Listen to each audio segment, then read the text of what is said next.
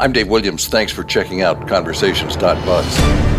Greg Stebben is a journalist and author with strong ties to Russia and Ukraine.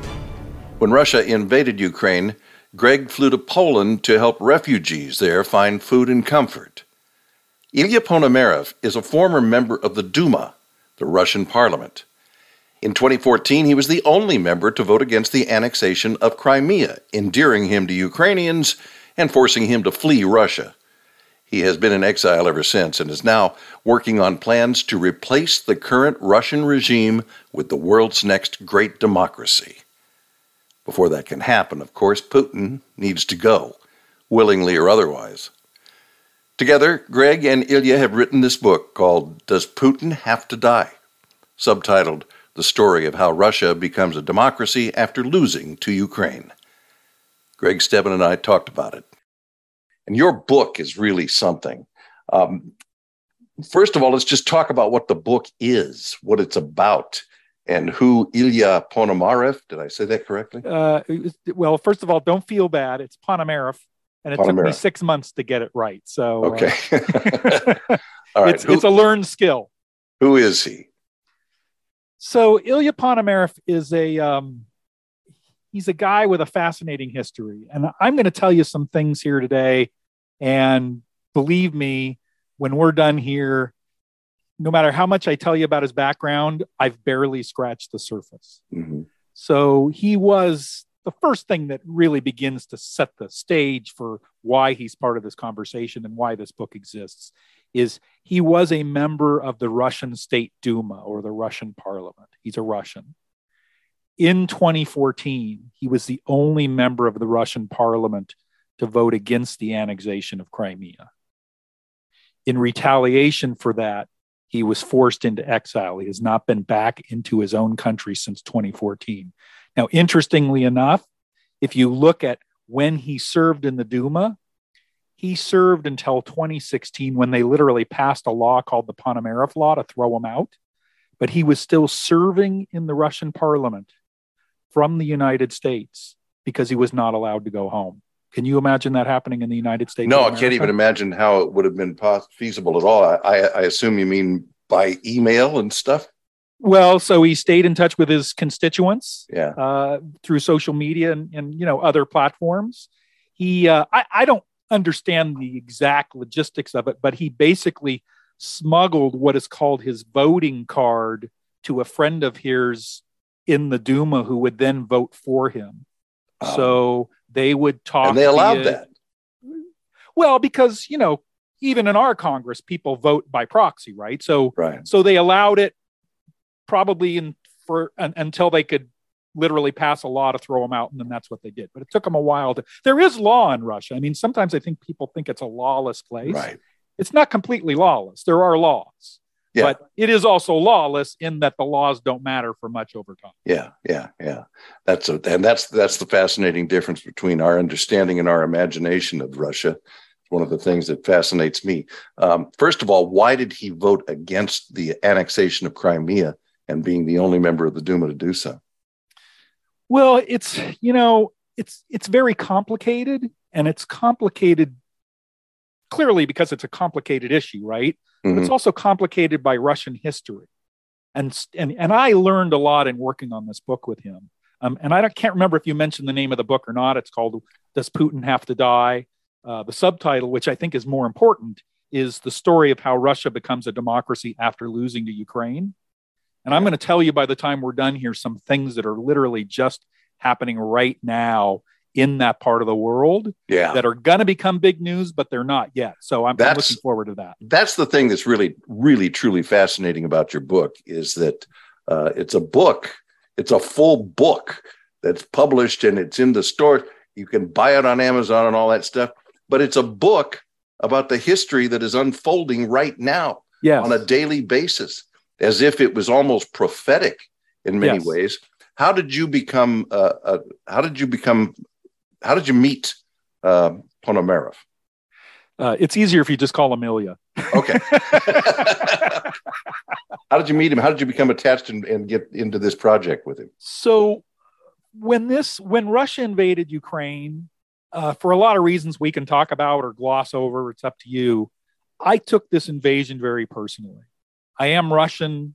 I mean, I don't identify as someone, you know, it's it's not a big part of my personal identity, but my, you know, my grandparents fled from Russia at the turn of the 20th century. You know, I always grew up hearing about Russia, the things I would hear about Russia.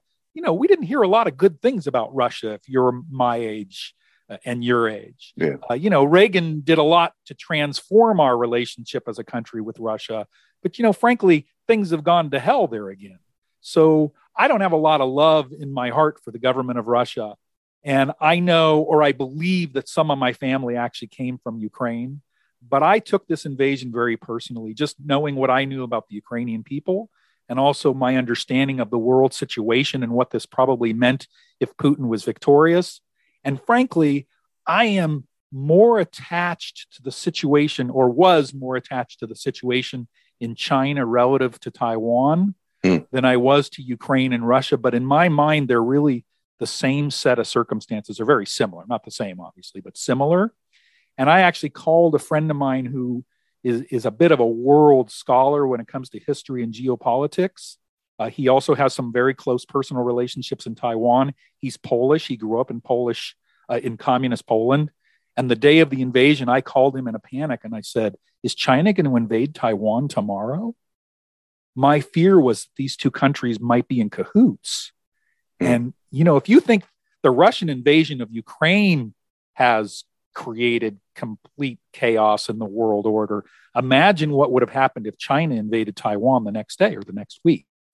That was one of my big concerns. So I began to look for ways I could do something, anything, to help the people of Ukraine.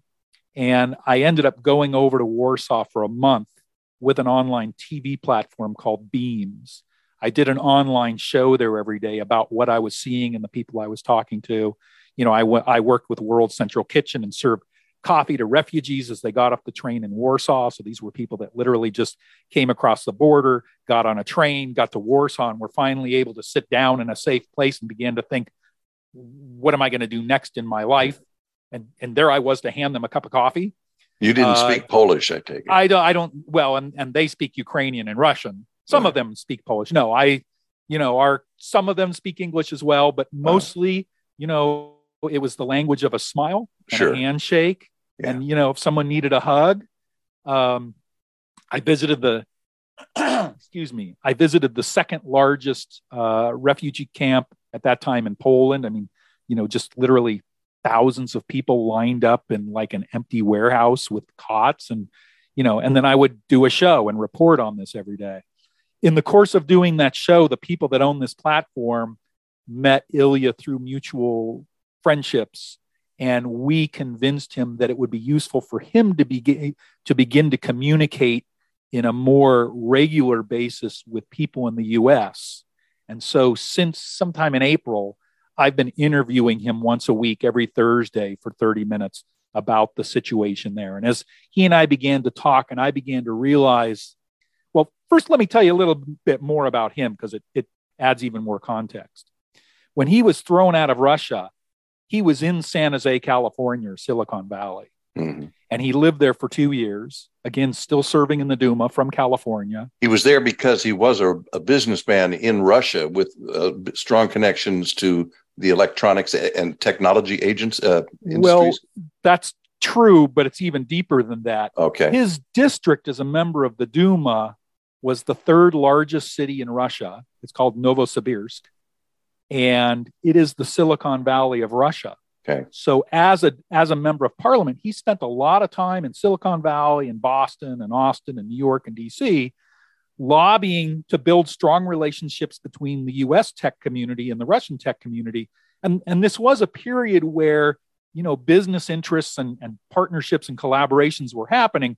And he was behind a lot of that. So he was often in the US working with CEOs and and and our political leaders to to bring jobs to Russia and you know back and forth all kinds of collaborations to enable both of our tech communities to be better off.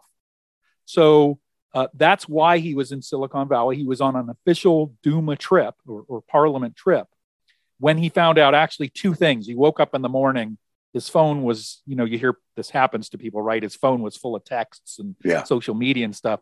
He learned two things when he woke up. The first thing he learned was he was dead. He had been murdered by Ukrainians in Crimea, it said in the Russian press, That was which makes no story. sense since he's, he supported the Crimeans. Why would they kill him? right. And the next story was even though he was dead, he was also exiled and unable to return home. And this is a remarkable. Well, that's all pretty final when you put it all together. yeah, I mean, we got you one way or the other. right. Yeah.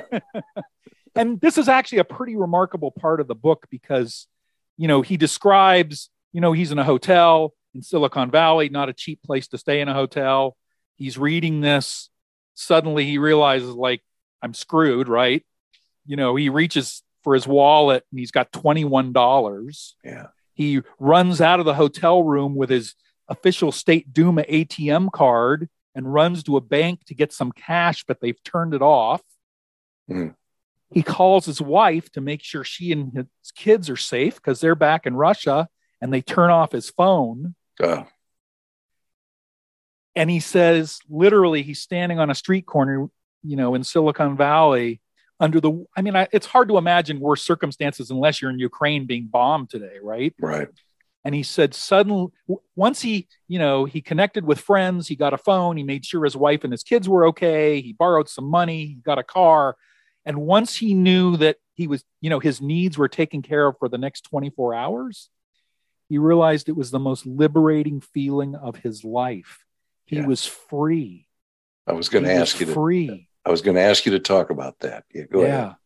So he was before he he uh, ran for office.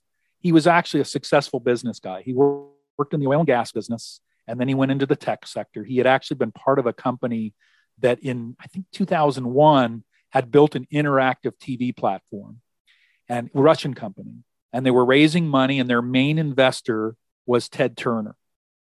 And Ted Turner was literally flying over on his jet to sign the papers over to Moscow and when it literally the same time Putin began to crack down on the media in Russia. So of course Ted Turner's not going to invest in a TV platform in Russia when the leader Right. of the country is cracking down on media, right? Ted Turner offered to try to work with Putin to resolve this, that you know there was no resolution. Of course, he made no investment. And that really for Ilya was the birth of him as a politician on top of being a successful business guy and successful tech guy.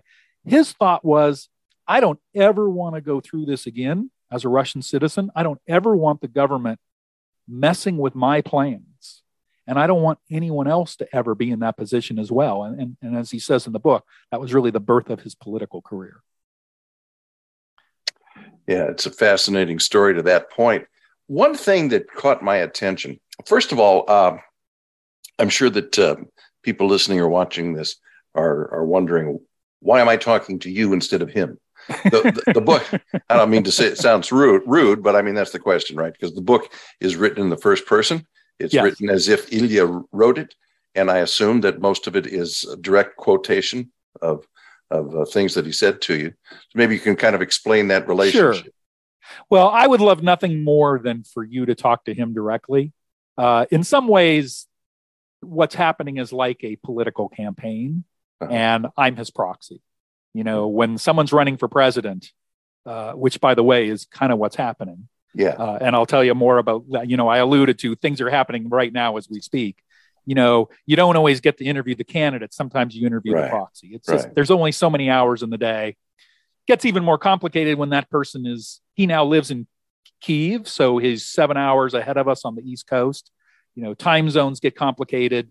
Uh, right now, they don't have power part of the time. That makes I was going to say he lives in. Kiev. Yes, I, I know from I know from reading your book that he he absolutely loves Kiev, yes, he does. and uh, that kind of broke my heart when I saw where he said that because it was coincidentally the same time that the Russians were just tearing the hell out of that Yes. city. yeah. so, Um, uh, do you still talk to him? Oh, I you know we we eat, we used to do a show every Thursday at 11 a.m. Eastern on this Beamz platform.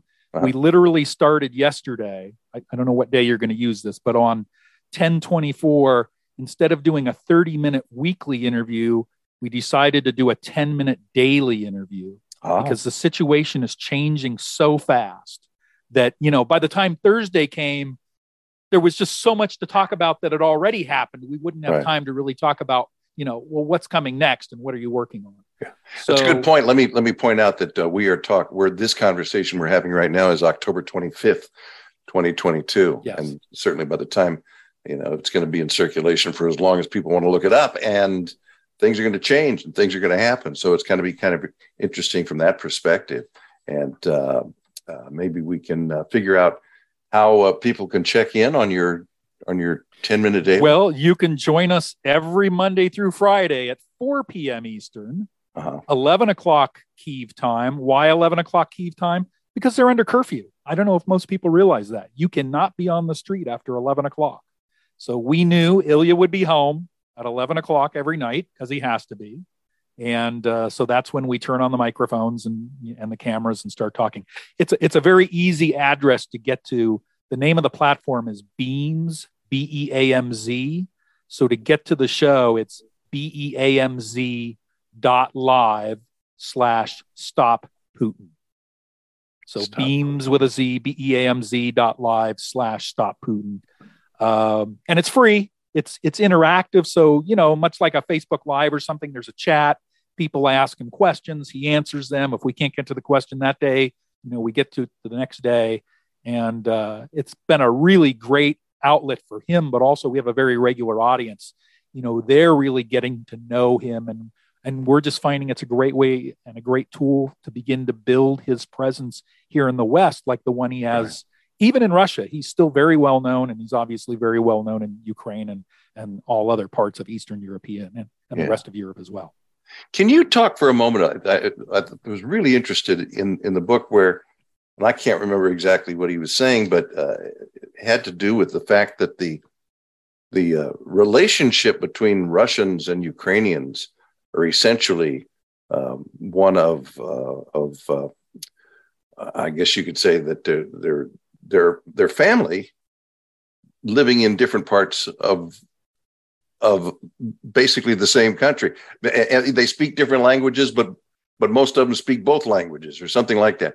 Can you can you explain the whole? And I got the sense that uh, Ukraine, that Russia is almost a result of the Ukrainian culture rather than the other way around, as we might have assumed. So I'm going to explain the best I can. And yeah. I don't want anybody to think that I'm putting words in Ilya's mouth because, okay. you know, I'm new to this. He's been living it his whole life, right? Yeah. And, and one of the first things you have to realize when you live in the West, and I saw this very clearly as soon as I got to Warsaw, I spent a month there. You know, our view of the world and our view of history is very different than in that part of the world. So sometimes you hear things and it doesn't make any sense to us. Right. It makes sense to them. So you always have to just, you know, give up your sort of Western centric view of the world and realize sometimes people view the world in different ways and view their history in, in different ways. And you you asked a big, complicated set of questions. I mean, we could talk for three or four hours about this one question. And I'm going to try to shortcut it into a couple of things. Okay. Some of this I've learned from Ilya, and some of it I've learned from other Ukrainians I've gotten to know. So, one of the things to understand is that um, before the annexation of Crimea in 2014, Ukrainians largely had affinity for Russians. They were Ukrainians, but they had, you know, they were like cousins. And, you know, mm-hmm. when you see your cousin, you give them a hug and you grab them a beer, right? Yeah. That, that was my impression of how most Ukrainians felt about Russians in many parts of Ukraine, people spoke Russian. The street signs were in Russian. You know, lots of other things were just, you know, Ru- they were part of Russia 30 years ago. So it's natural that parts of the culture and the language would spill over, and there was no reason for them to, to rebel against that. So the the uh, the invasion of Crimea happened in 2014. And, and as soon as that happened, you began to see a very dramatic change in most parts of Ukraine. The street signs came down, they were replaced with street signs in, in Ukrainian. people didn't speak Russian. They mostly spoke Ukrainian, and they are two different languages. Um, now, I want to make a point because this is something that's been said many times, and I don't believe it's true. People have said, Russians have said, Russian propaganda has said, you know, if you walk down the street in Ukraine even today and you're speaking Russian, people, you know, they'll attack you or throw rocks at you or things like mm. that. I've spoken to many Russians and Russian speaking Ukrainians, and they said that's just not true. I, mean, Ilya went there in 2016, I think, 2018. He spoke Russian. He quickly learned Ukrainian because he wanted to assimilate and be part of the culture. But he has said over and over again, no one has ever given me any grief for speaking Russian. They're just not a, they're not a, uh, that's just not part of the culture. And Russia is part of their culture. They're, they're not denying that. Right. And the next point you made about, you know, is, is Ukraine really a child of Russia? Or as the book suggests, is Russia really a child of Ukraine? Right. I mean, this is a, a again, a huge topic you know, I'm not an expert in, in that part of the world or their history, but Ilya makes a very compelling case as a Russian transported to Ukraine, learning about Ukrainian history and suddenly realizing his Russian history was really Ukrainian history. And he has example after example after example. After going example, back hundreds of years. Going back, yes, long, long time. And so you begin to really realize I think the big takeaway here, without reading many historical books about this to get a deeper understanding, is the situation is way more complicated than we think it is. Right. And the mere fact that Russia is larger and has more military might shouldn't be the thing that determines whether they get to own a piece of land in a country or not. Ukraine is its own nation. It has its own culture. It was a demo- is a democratic country, and it has been for 30 years. And but their history as an independent nation of people goes back far far far far far beyond that. And we should honor that. And far beyond what we can even conceive uh, in terms of a, a national history or yes. social history. Yes what led to the invasion of ukraine in the first place I, we understand what the uh, the explanation has come from putin you know some military exercise or something whatever you call it a special operation right special operation. Seriously, what made him do it? I don't know that I, I, I can't tell you the answer to that. I mean, yeah. I've heard different stories. I'm not even sure the stories you hear today are completely. I, I think it's. I, I, don't know that it's known, to be honest. Mm-hmm. Uh, you know, I, I think Ilya speculates in the book that it had something to do with the fact that Biden was seen as weak in Russia. Yeah, and that they frankly that. could get away with it in three days. So why not? I'm sure there's we... many other reasons behind it. Um, and, and I think when you deal with personalities like a Vladimir Putin, it's, you know, he may not even understand why he did it. That was another one of the questions I actually have down here. There's a lot of reference in the book to Putinism. Uh, what is that? I wish Ilya was here. let, let me answer that in the best way I can. Okay. And, and, and let me let me explain something about my role here too, so that okay. it, it sets a it, this is a disclaimer for you know when I went to Poland, I didn't have I hadn't spent my life studying the Ukrainian people or the Russian people or Eastern Europe. I was just just affronted by what was happening and wanted to help. I when I went to Warsaw, I didn't know that I was going to meet Ilya. I didn't know I was going to write a book about this. You know, so I'm I'm learning as fast as I can. Yeah. But I'm, you know, I don't teach at a university. I haven't ever written a book like this before. Um, and so you need to, you know, my disclaimers, you need to take what I say in that context. I'm doing my best to understand, yeah. and I'm not there yet but I'm working on it every day. Well, that's that's absolutely fine. Like I said, uh, the job you've done in putting the book together is just absolutely is is really fascinating to me. Um, but uh, okay, let me let me let's jump back. The other thing, and I I tend to think because of all my time in radio, I tend to think in terms of what the listener is wondering right now. Yes. You yes. Know? And uh, we have to go back to the title of the book, which we really haven't addressed. Does Putin have to die in order for this all to get cleared up or end or something? My goal with this book is to have everybody asking that same question. Mm. And this is probably a good time for me to tell you what's going on uh, in Eastern Europe right now. Okay. And this this is this is new news. As I was working on this book with Ilya, well, let me step back even further. You know, I think you asked me a few minutes ago, you know, you assumed that everything in this book was a quote from Ilya. Mm-hmm. It's it's even more it runs even deeper than that. When I suggested to him that he write a book, and and I didn't tell him up front that, oh, and by the way, I already have a book contract for you if you want it. His response was, I've already written a book. Oh, great. Uh, but he wrote a 700 page book in Russian. Right. You know, if you know anything about Russian literature, 700 pages is a short book, not a long book. Uh, so he had already written a book in Russian for Russians about the same topic, but he started writing it 10 years ago. So 10 years ago, and even be- before that, he was already thinking, how do we take back our country for ourselves and make it a democracy? Remember, he spent a lot of time in the US. He understands, you know, first of all, I find him fascinating in the position he's in because he understands our way of life. He's lived here. He understands capitalism. He's been successful as a capitalist businessman. Just as an aside, he started a company in Ukraine that was the first company ever from Ukraine to go public in the US. Hmm. So he's, you know, in that way, he's aligned with the rest of the Western world, right? And, and, and that's important because if Russia's going to be successful going forward, they need to be partners with us. They don't have to do it exactly the way we do it, right? But they have to respect the way we do it and consider what's valuable in the way we do it in making their own form of government going forward. So he said, I've already written a book. He sent me the manuscript in Russian with 700 pages. I, believe it or not, translated it on Google Translate in about wow. 10 minutes.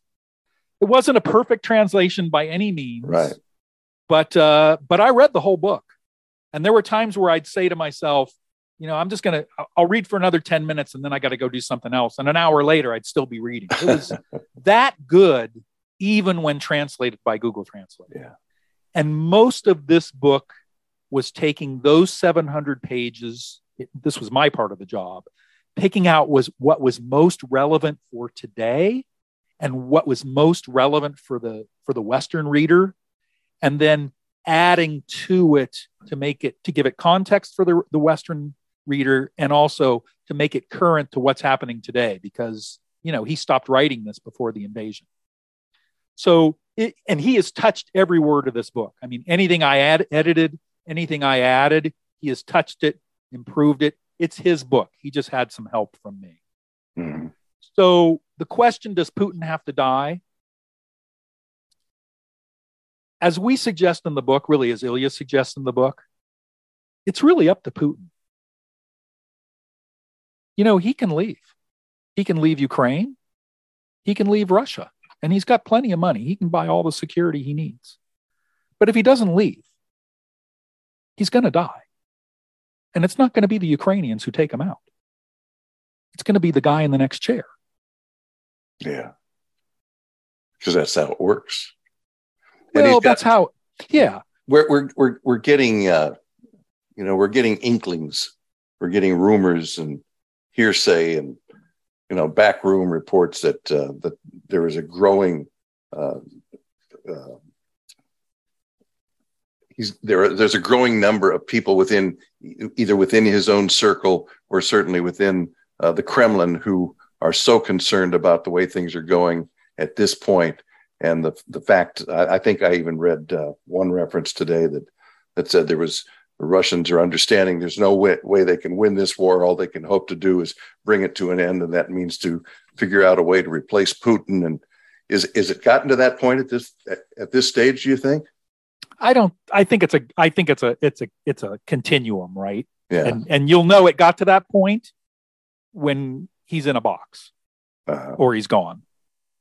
And so you know, it, it's not to that point until that point happens. I don't think you can kind of, you know, it, it's not like running a marathon and you're and you're at the halfway mark. Yeah.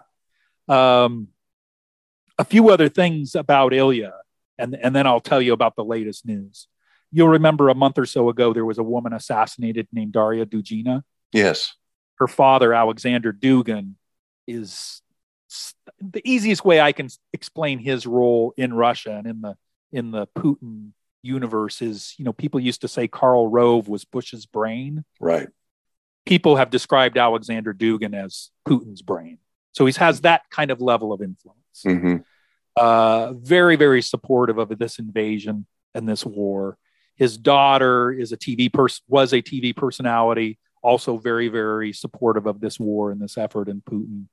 And about a month and a half ago, sh- her car was blown up. She was assassinated.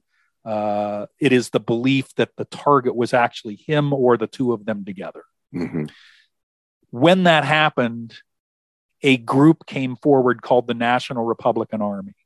No one had, mostly no one had ever heard of them before. I'm going to tell you kind of a funny story about that. Uh, it was the first time they had ever spoken publicly. And the way they spoke publicly was they took responsibility for the assassination and then released a manifesto. Now, previous to this, and this is something we had talked many times with Ilya about on these weekly shows, there were power stations being blown up, cars being blown up that belonged to you know members of the military or supporters of Putin, uh, military recruitment stations. You know, people would throw Molotov cocktails through the windows.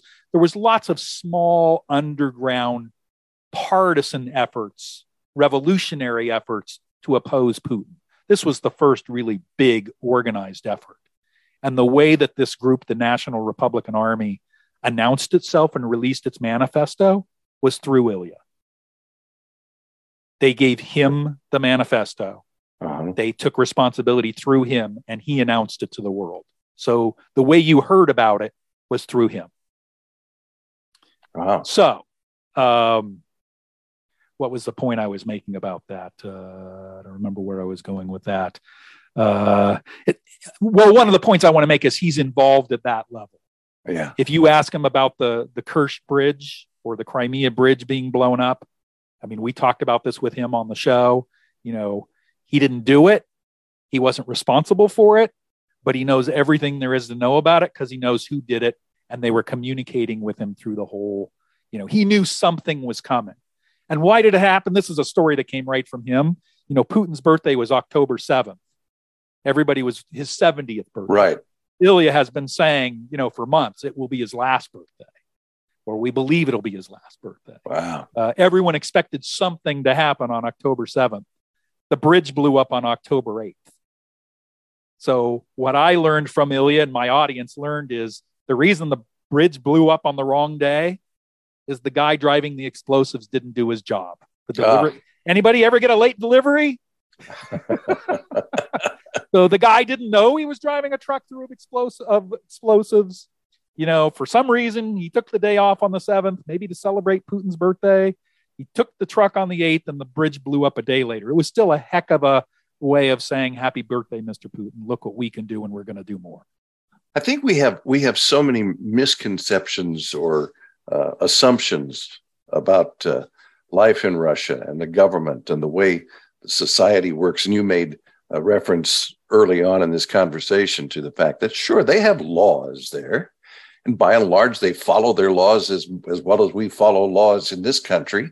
It's Well, just that- not, I wouldn't go that far, no. but they have laws. Okay, well, I was just going to say, except when it's inconvenient and and and who and the people in charge just say, okay, in this case, just forget that. We're gonna we're just going to do it this other way.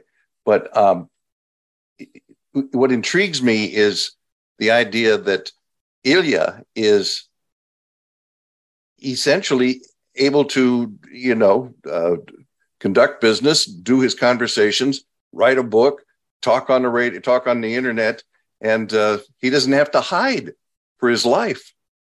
Is that just the invention of Hollywood that we've all led to believe that, you know, there's so many uh, spies and deadly terrors out there for people like him? Well, he does have a machine gun. As he says, I keep a machine gun by my door. Oh, Uh, he does have security. So I don't think he moves as freely as you and I do. You know, the, the, Yeah. the expression falling out of a window is meaningful to us all today because a lot of Russians in exile Right. Have fallen out of windows, including friends. You know, you talk to them long enough, and someone's going to come up who died in a really unpleasant way Yeah. because of the Putin administration. he You know, talks. many people. Yeah. Ilya talks about what he refers to as his big project or the the big project for the country. Yes. And he talks about uh, the is it new class or Yes. new yeah. Yes. And it, that's interesting to me too because uh, I've actually got I wrote from the, from the book to take power we need to realize the commonality of our true interests and gain a common or shared class consciousness. This idea of class uh, is is uh, so thoroughly Russian, as far as I can tell. I mean, because it's a concept that we're supposedly trying to get away from in this country. Although uh, we're we're having pro- trouble with pronouns now, um, so I'm I'm I'm just interested in uh, in what his big project is, and some of this suggests, and you kind of suggested it yourself a little while ago, that uh, he may be willing to take over as uh, president of Russia if that opportunity availed itself. Well, let me let me uh, I think let me state it more assertively. Okay, So the subtitle of the book is The Story of How Russia Becomes a Democracy After Losing Ukraine. right, I would actually propose that in the end how this war will end is with both Russia and Ukraine winning. interesting. How does Russia, I mean, how Ukraine wins is easy, right? The borders go back to pre annexation of Crimea. They get reparations for the damage. You know, we, we can we can see the obvious victory for Ukraine. How is it a Mm. victory for Russia? Putin is gone, freedom. Yeah. And, and it's not going to be easy. It's not going to be easy at all. But what Ilya talks about, th- really the point of the book, there's a lot of history about Russia and a lot of history about him. That's Mhm. for context. But the point of the book, you called it the big project. I'm glad you picked up on that. I mean, to me, it was kind of a funny way of talking about something when I first read the book, and then I just realized it's it's the Russian way, and, Yeah. we need to honor it, right? Uh-huh. The big project is Russia becomes a democracy. Yeah. And his vision, and, and I'm not telling any secrets here, it's it's written right there in the book. He envisions that there is an interim government formed that, you know, Putin is gone. There's an interim government formed for a specified period of time by law. Let's call it two years. And the goal of the government is to write a new constitution, write new laws, create a new judicial system, and have free and fair elections for the next leader of a democratic Russia, probably called Free Russia. Excuse me. He would like to be the president or the leader, whatever that leader's called, of the country for those two years. Mhm. He also states, and I I know him well. I think his, you know, you can Google him and see he's been saying the same things for the last 10 or 15 years. So I believe him and I trust him. He really does not want to be the leader of a country for life. Okay. He wants to be the leader of a country for two years. He wants to get it to that point, and he wants it to be specified that whoever that leader is, him or someone else, that leader should never be able to participate in Russian politics again. Two years, Interesting. get the job done, you're done. And why is that important? Because what Yeltsin did was create a government that was good for Yeltsin. What Putin has done is create a government that's good for Putin. If you know you get two years and you're out, and by the way, there's other countries that have successfully followed this recipe. Um, if you know as the leader, you're two years and then you're done for life, Right. you have no motivation to build a government that serves you. And what you should be doing and what he's determined to do is build a government that serves the people. It's fascinating. So let me let me add one more piece to that because I keep teasing that something's going on. Yeah. So let me tell you what's going on. And I'm- Okay. and I'm really excited about it. in early November, there will be in Warsaw what's called the First People's Congress of Russia. he and some others have pulled together like a constitutional convention. It's, not a perfect analogy, but it's a good name for it. Okay. There are many, many elected officials of Russia who have been pushed into exile. Many thousands and thousands, maybe millions of Russians have left the country. You know, they were encouraged to leave by Putin. You know, if they opposed him, they were encouraged to leave. And that's been a huge brain trust. And part of Ilya's concern and concern of so many other Russians who see a future of democracy for the country is how are we going to succeed at this if we don't bring those Russians back? You know, we can't, you know, we need everybody pulling their weight and making this country a free democratic nation.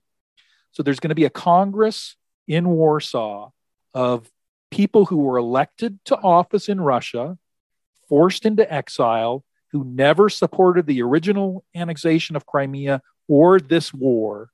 And they are going to sit down and start writing that new constitution and those new laws, or at least creating the framework for it.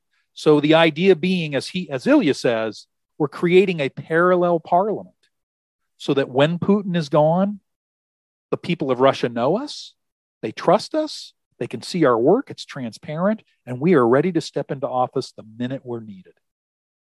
That is a huge deal. And, and the next thing that's happening now is that um, they're going after the support of other countries to support this parallel parliament.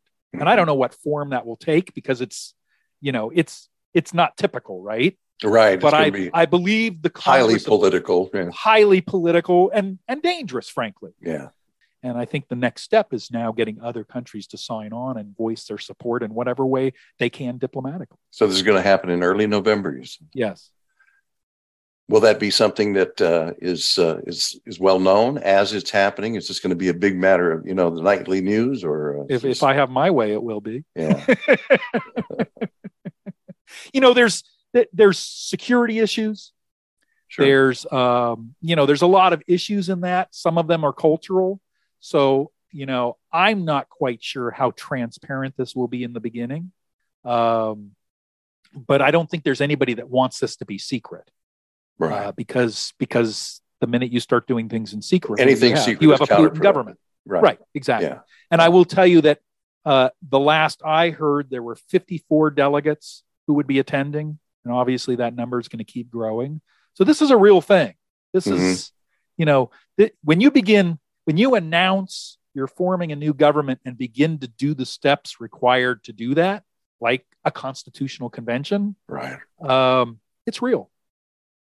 And before, except for the people who were from Russia and know better, but uh, as for the as far as the rest of us are concerned, before now you would say, well, that's just crazy. These people are just going to get wiped out. The Russians are just going to, you know, come rush, rushing out and and and totally wipe them off.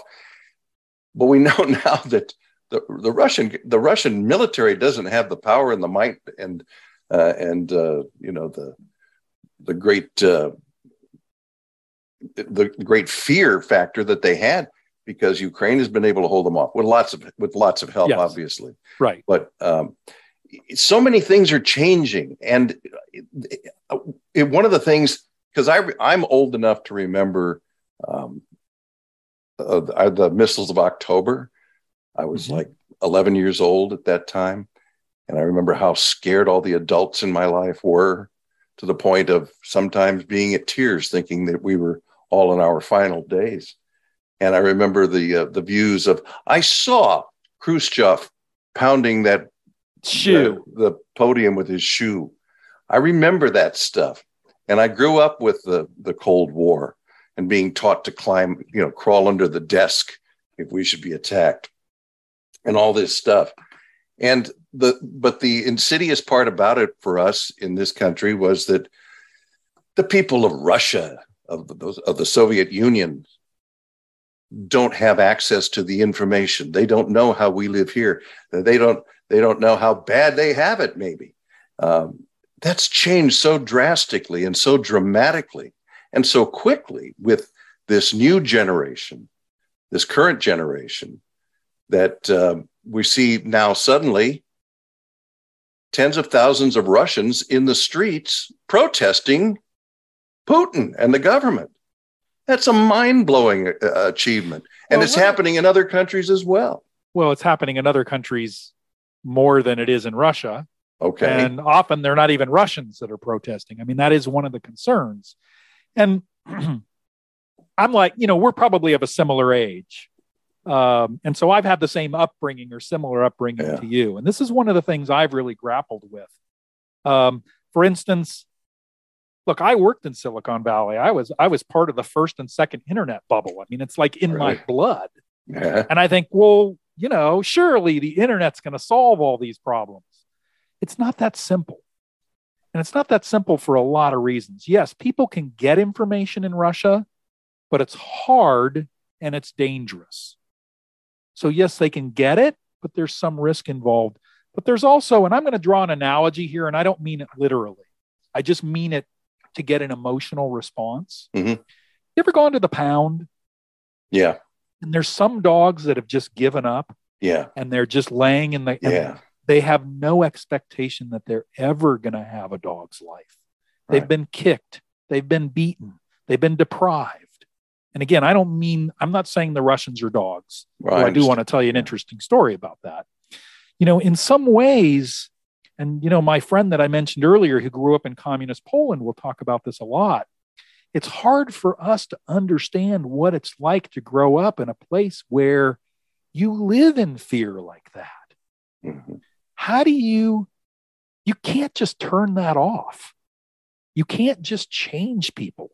People have to learn that there is more to life and that they can speak out and they can have freedom and you know they had a taste of this during the years with gorbachev and yeltsin Yeah. but it all went to hell so in some ways and we talk about this in the book the view of democracy is one of by many russians is is one of skepticism or suspicion because it didn't go well the first time and their economy went you know you know went completely Yeah. south and and it and it kind of opened the door to someone like Putin and by the way if you look at the cover of the book you can actually see it over my shoulder if you can Right. read it the foreword of the book was written by Vladimir Putin Right. Yeah. it's a speech he gave in 2001 a couple of weeks after 9/11 to the German Congress and in that speech, I, I have it open on my desktop right here. If you read this and didn't know who said it, you might think it was a speech given by Ronald Reagan. Right. It's about democracy, it's about freedom, it's about human rights, it's about the human spirit. That's what he was saying in 2001.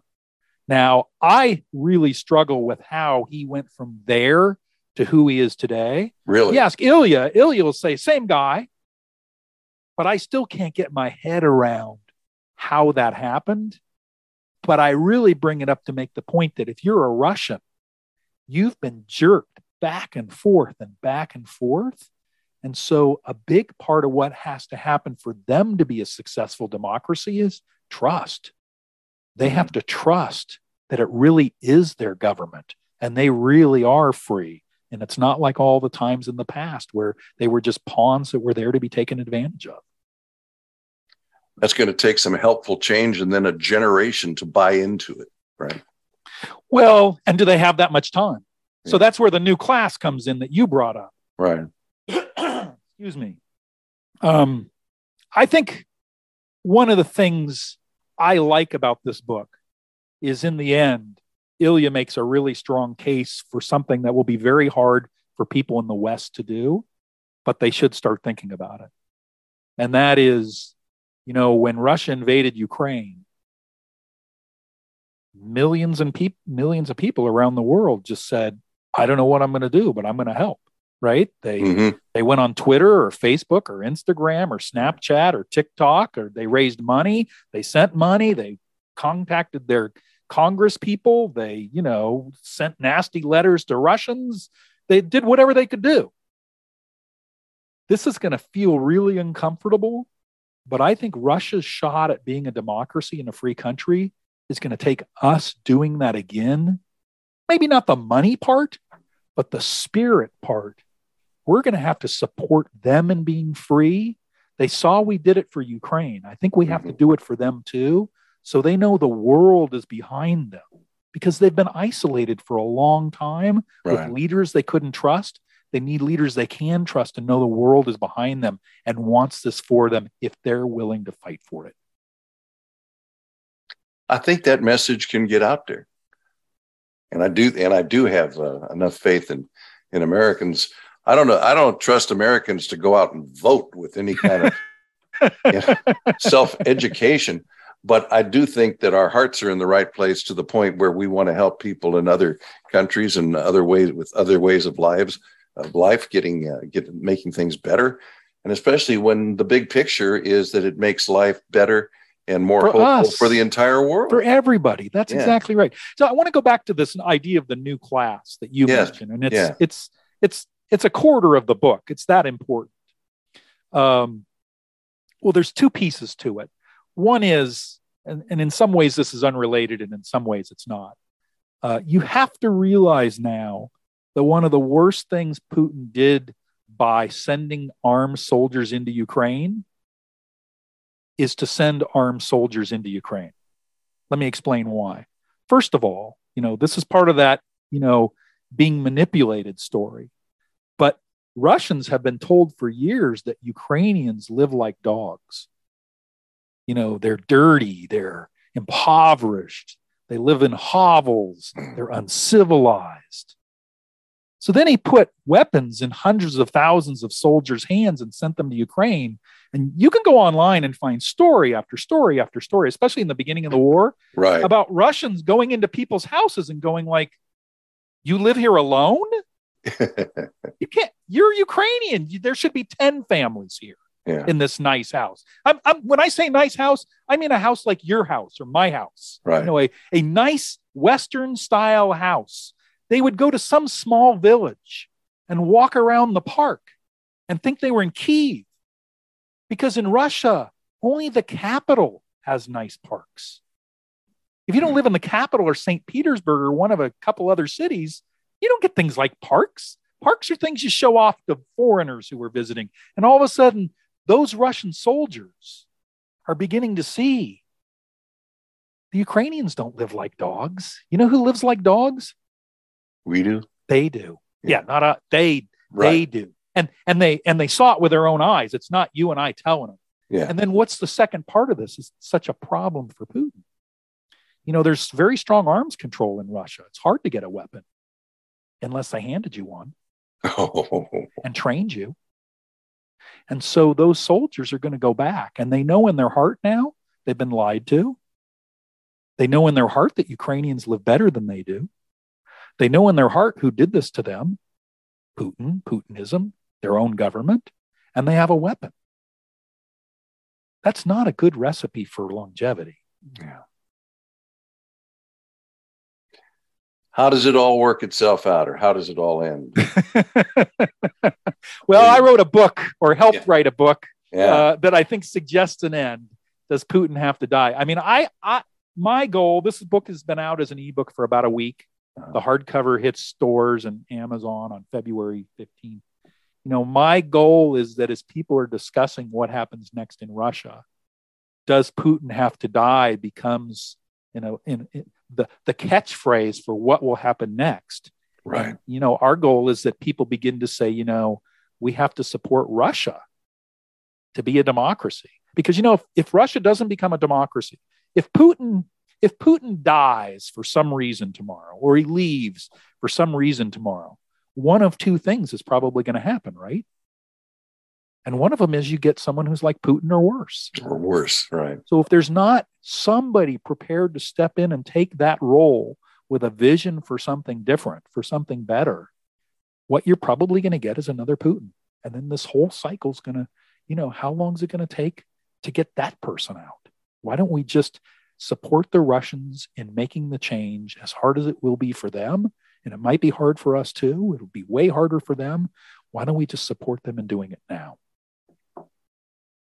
Seems right. One more time. Um, Beamz, B E A M Z Yes. Dot live. dot live. slash stop Putin.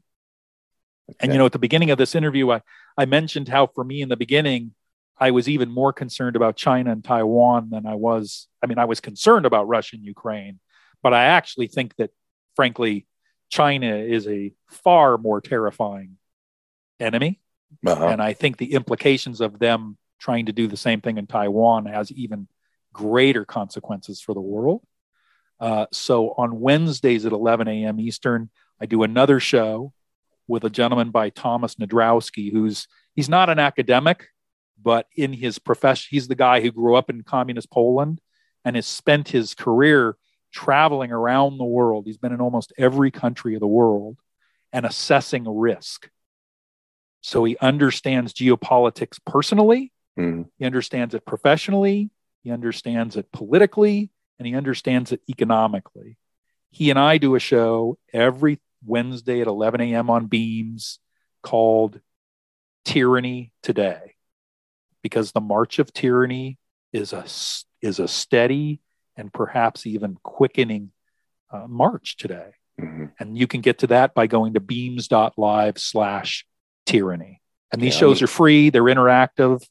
Um, and people who, who come and watch Thomas, uh, you know, we have a regular audience. They're just blown away by his assessment of, you know, he's, he lives in the US today, he's a US citizen. You know, he'll draw, make it contextual for us in the West, in the US and Europe but um, you know his insights into the world and what's happening. For instance, tomorrow uh, on when this coming Wednesday, we'll be talking about the twentieth the the twentieth Communist Party uh, convention that just happened. I'm, I'm, not saying the name right, but you know they just had their their big uh, Communist Party convention. We'll be talking about the relevance of of that. What does it mean for the next stage of life in Russia? What does it mean for Taiwan and and the rest of the world? And and it's not going to be good unless we're prepared for it. Well, you're right. We could talk forever, but I'm afraid that uh, we're we're getting to a point now where people need to, uh, and people who are still still listening are going to go. I'm going to put all this information that uh, you gave me with these beam shows uh, on the card at the end of the YouTube, and I'll put it in some show notes and in the other uh, applications and so forth. I want everybody to buy the book because it just it just knocks me out. As I said at the beginning, it's like you're writing about history as it's actually unfolding. Yes. I, I, don't even know how you begin uh, something such a project. But you, you can't imagine what it's like to get up in the morning, open, you know, Google News or whatever, yeah. or Twitter or whatever, and go, you know, holy crap, we talked about that in the book. yeah, right. And you know, we only finished the book two months ago, so it's not, you yeah. know, it, it is literally unfolding before our eyes. And and and if I can say two last things, yes, please it's ironic to me that I'm talking to you about a book about bringing democracy to Russia, and we're struggling with it here. That's for sure. You know, please, please, please vote. Please go and vote. I'm not going to tell you who to vote for. I am going to tell you that if you're concerned about things like what's happening in Ukraine, you know, as we speak, we're hearing things from our leaders in Washington they support it. They don't support it. They're on the fence. They're t- talking about appeasement. If you have strong feelings about what happens in Ukraine and other issues that are important to you, make sure who you're going to vote for represents your views. Don't just assume it, because I think it's getting murkier and murkier about who stands where. Whether we ag- agree or disagree 100%, just please go vote Mm. because as a scholar named Timothy Snyder says, and I'm not going to quote this exactly right, but he basically says nobody knows the last time they got to vote. Yeah. You know, when the hand of dictatorship or tyranny falls and you no longer get to vote, you don't get an alert on your phone the week before, the month before, or the election before. It just goes away because, for whatever reason, the people didn't fight for it. And one of the ways you fight for it is you get your butt out of the chair and you go vote. Yeah, and if you and if you care enough to vote, please care enough to educate yourself. Yes, exa- exactly right. Exactly right. and don't just vote on the, you know, because based on what people are saying on Facebook. So what was the second point? Well, the second thing I was going to say is, you know, I look at this book as really part of a movement. I've written this is my 21st book. And the Yeah. first 20 were about the book. I wanted people to buy the book because, you know, a little money would end up in my bank account when they were Yeah, done. yeah, of course. I, yes, I would like to be paid for writing the book, but that's not what it's about. And it's not about that for Ilya either. This book is just part of a larger movement, this Congress in Warsaw. Uh, it supports that. It all supports giving the Russian people a shot at having democracy and getting us behind them as a movement. So that's really what this book is. When you buy this book or check it out of the library or, you know, however you get it and talk about it online and share it with your friends, it's not about the book. It's about the movement. And, and I, it, I think it's pretty clear from the things you and I have said, you know, when Russia is a free country, the impact of that on the world yeah. is incalculable. And that's the world I want to live in. So, Greg, thank you so much. My It was pleasure. really, really, really an enjoyable hour, and I wish we did, could take more time. We could take more time, but I think that we've done more than enough to uh, gather, uh, uh, you know, the curiosity and the, the passion behind uh, you and Ilya and, and what you have to say. Uh, again, the book is called "Does Putin Have to Die?" The story of how Russia becomes a democracy after losing to Ukraine. And uh, I tell you what, I'm going to be in touch because when we start to get inkling, uh, when we start to get information about that Congress in Warsaw, I want to get you back on the phone on the radio and say, How about if uh, how about if I give you a report from there? Because "Oh, that'd be fabulous. That'd be wonderful." Yeah. I wouldn't miss it for the world.